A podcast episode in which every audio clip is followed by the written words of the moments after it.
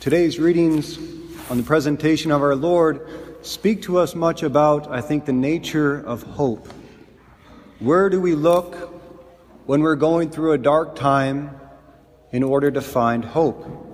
You know, an astrologer once said, The higher I look into the sky, the more empty my life seems to become here on earth. And I heard that I never forgot it because it was his experience was the deeper I look into the sky, as big as the cosmos are, the universe, the more insignificant my life becomes in comparison with something so big. And when I heard that, I understood another comment I'd heard from another man. He said, The reason that modern man cannot find God is because he doesn't look low enough. The reason modern man cannot find God is because he doesn't look low enough. God reveals himself to us in the details of our life. I think so does hope. And I recently experienced this in a way that really converted my heart. You know, it was a Friday afternoon, and I thought I would just kind of check out the news, see what was going on in the world and in the church. It wasn't a good idea like I said, I'd be on there for like five minutes, and an hour and a half later, I finally shut the computer down, and I couldn't believe how empty I felt. I don't know if you ever feel that when just you when watching the news for a while, you turn it off, and you just get this deep sense of hopelessness, like everything's in so much chaos, and you have no control to change it. Well, that night, I went over to a young family's house for dinner. And as I was sitting around the table, at one point, one of the little boys got up and he went over to his mother and whispered in her ear. And then she looked at me and she, she said, He would like to go to confession with you right now, but he's a little nervous to ask. And I was like, I looked at him, I was like, You want to go to confession right now? And it was the sweetest thing. He, he just kind of sighed and shook his head and he said, Yes, I felt the need to go for some time now. It's like, You're seven years old, man. It's like, you haven't been cognizant of your own being for like more than a year at this point. But he wanted to go to confession. And so we went in another room. And when I was watching this seven year old boy look at his life, look at his heart, and see what are the ways that I can change myself so that I can get in better alignment with God and with my family. I've never experienced such a moment of a manifestation of God's grace, like right in the present. And I remember the thought hit me so hard at that, at that moment that even if the entire Catholic Church, all around the world and in America, were to fall, fall apart, the faith would still be preserved in the heart of this one child. The faith would live on in him, even if it fell everywhere else. And suddenly I was filled with the deepest peace and gratitude and hope for our faith. And when I walked out of the house that night, I felt just like Simeon, you know, like when he, when he saw Jesus Christ in his hands. He said, Now, Lord, you may let your servant go in peace, for my eyes have seen your salvation. And I couldn't believe how different my attitude was. Just three hours before that, looking on the internet, looking at the news, looking up, and feeling so hopeless and empty. And then right then, I looked down, right, right at life, right, manifesting itself right in front of my eyes, and suddenly I'm filled with hope, with joy, uh, peace, and overcoming of God's presence right in front of me. The reason modern man cannot find God is because he doesn't look low enough. In today's gospel, the reason Simeon is able to recognize Jesus Christ, God in the flesh, when he enters his temple for the first time in 400 years, is because he was looking low enough.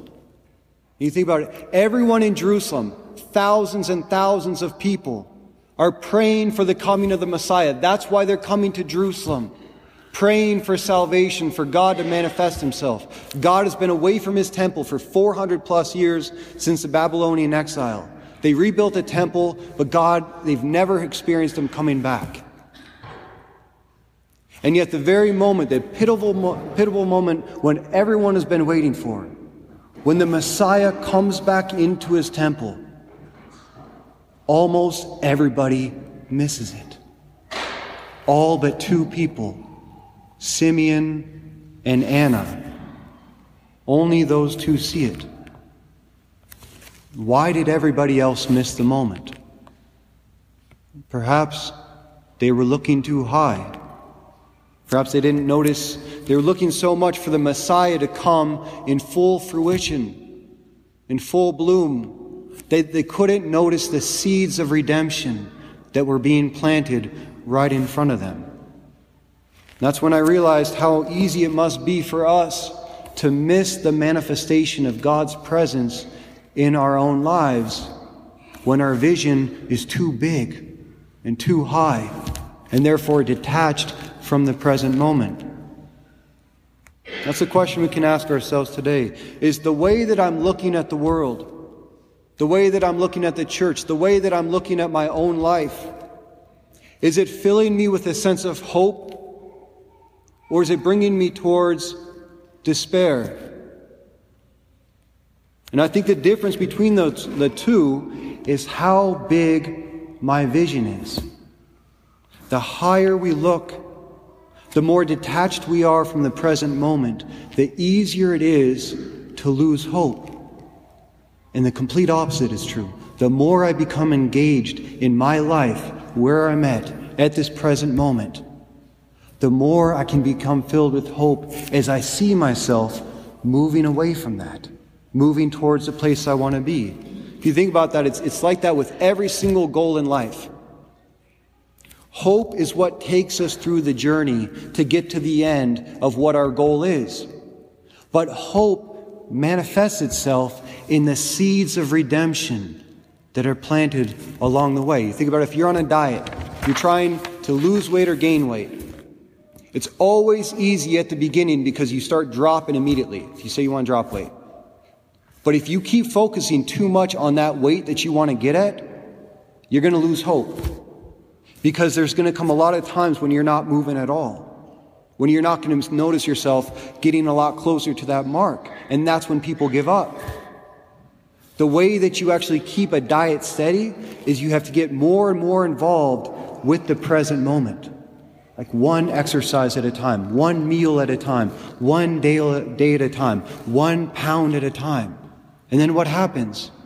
Instead of thinking about that end goal all the time, your vision is filled with this present moment. You can see the adventure, the whole journey as you're getting closer and closer to where you want to get. And it's the same thing with relationships. You know, it's like people get have problems in their relationship and they have their, an idea of what exactly they want it to be. They wish it should be. But if you're too focused on that all the time and that vision is too detached from where you're at in your present moment, that's when it's easy to lose hope because you won't see it moving. That's why you got to focus on the seeds of redemption. What are the little things I can do? Accepting where I'm at in the present moment. What are the little gestures, the little words, the little things I can stop doing in order to fix this relationship? Get us one step closer. The lower you look, the more your vision becomes filled with potential. And it's like that in the spiritual life too. Every single one of us should be praying the rosary every day. It's one of the biggest things the saints teach us. Pray the rosary every day. So I always ask people, are you praying your rosary every day? Most people say no. That's okay. What about praying one decade of the rosary a day? Just 10 Hail Marys. Too much. Okay. How about three Hail Marys a day? Just for, for one month, I'm going to make the resolution. I'm going to get on my knees. I'm going to say three Hail Marys every single day. Those are seeds of redemption, little steps, but they can grow to something so big. Tell families, how much time do you guys spend in adoration? In the last month, we have adoration every day here, and we have First Friday adoration 24 hours. How many times have you come in to be before the Lord? If you give one hour of your time a month to come with your family, to kneel in the presence of Jesus Christ, present in the Holy Eucharist, one hour, that is a seed that can grow so deep within your own family to rebuild you into Christ in a way that you would never believe. And it's just one hour, like one little seed. Sometimes our vision, if it gets too big, we see all the saints around us, all the sacrifices they make, all the, the, the, deep spiritual life they lived, and we, we see it as too far from us, as detached from where we're at, and then we think we can never reach that. It all begins with the seeds. And I think that's the biggest temptation of the devil, especially with the media that we're all involved with in the time. It's to fill our minds with such so much of the big picture, which with the disorder that's all around us, that it makes us lose hope in the present moment. Well, what does Jesus Christ manifest himself in Jerusalem today? As a seed of redemption in the presence of a little child. Right? And that's why in the old days, the churches would always be dark whenever we celebrated this Mass. Everything would be dark and everyone would have candles. And sometimes when, and it's manifesting a very great truth in life, that when we're going through a hard time, so often we want just someone to turn on the lights so we can see everything as it is, know the whole way, the journey to the end. But that's not how God works.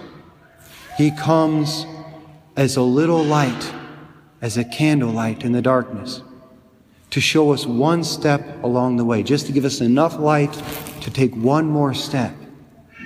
And that's how we slowly gain our way to redemption. But that's the secret.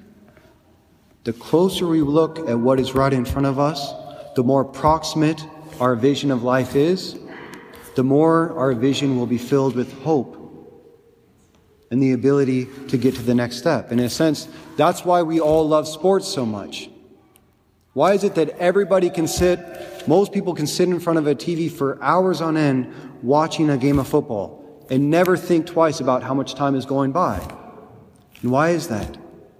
On a psychological viewpoint, it's because it's so proximate. Everything's happening right there in front of the TV. You have your timing, so you know when it's going to begin and when it's going to end. You know there's only two teams. The goals are there, the line, every single yard means something. And everything's revolving around that ball. So, because it's so proximate, everything matters. And because everything matters, we're absolutely engaged in every play of it. That's why every single one of us is going to be very attentive to every single play of the Super Bowl game today when we watch the 49ers destroying the Chiefs. one play at a time.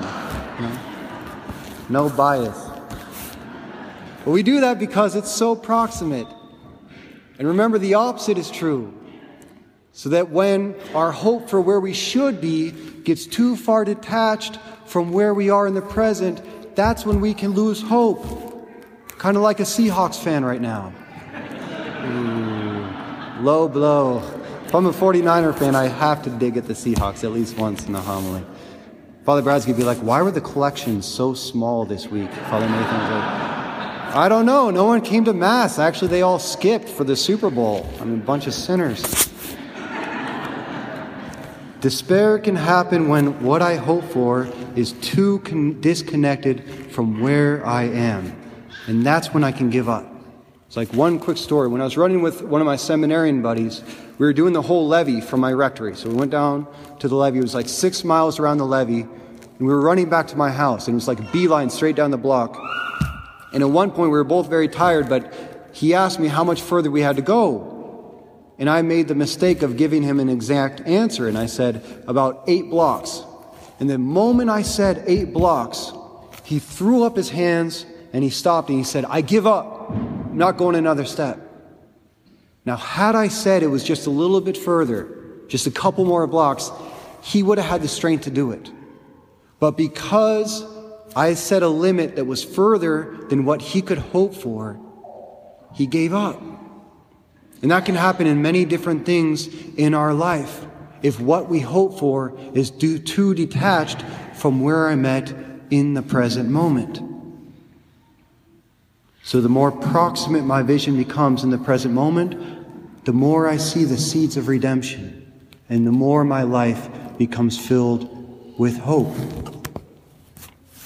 The reason modern man cannot find God is because he doesn't look low enough. If you find yourself tempted to lose hope in anything in your life right now, try looking lower, whether it be in your family, in your marriage, in your work, in your own spiritual life. Where are the seeds of God's grace being planted all along the way that's going to keep you going? And remember, hundreds of people were in that temple that day, maybe even thousands. Only two recognized Jesus Christ when he came in there. The one they were all longing for. Only two recognized him. Question is for us do we recognize the coming of Christ in our own temple, in our own time, when he comes body, blood, soul, and divinity on this very altar to join us here? Does our vision become filled with His presence? Even though He doesn't come in all His glory, with all the angels and all the whips and bells and whistles, He comes in the form of a seed of redemption, in the humble form of a host. But if I recognize Him here in this church, in the midst of whatever chaos I'm going in my life, then I too can say with Simeon, Now you may let your servant go in peace, for my eyes have seen your salvation.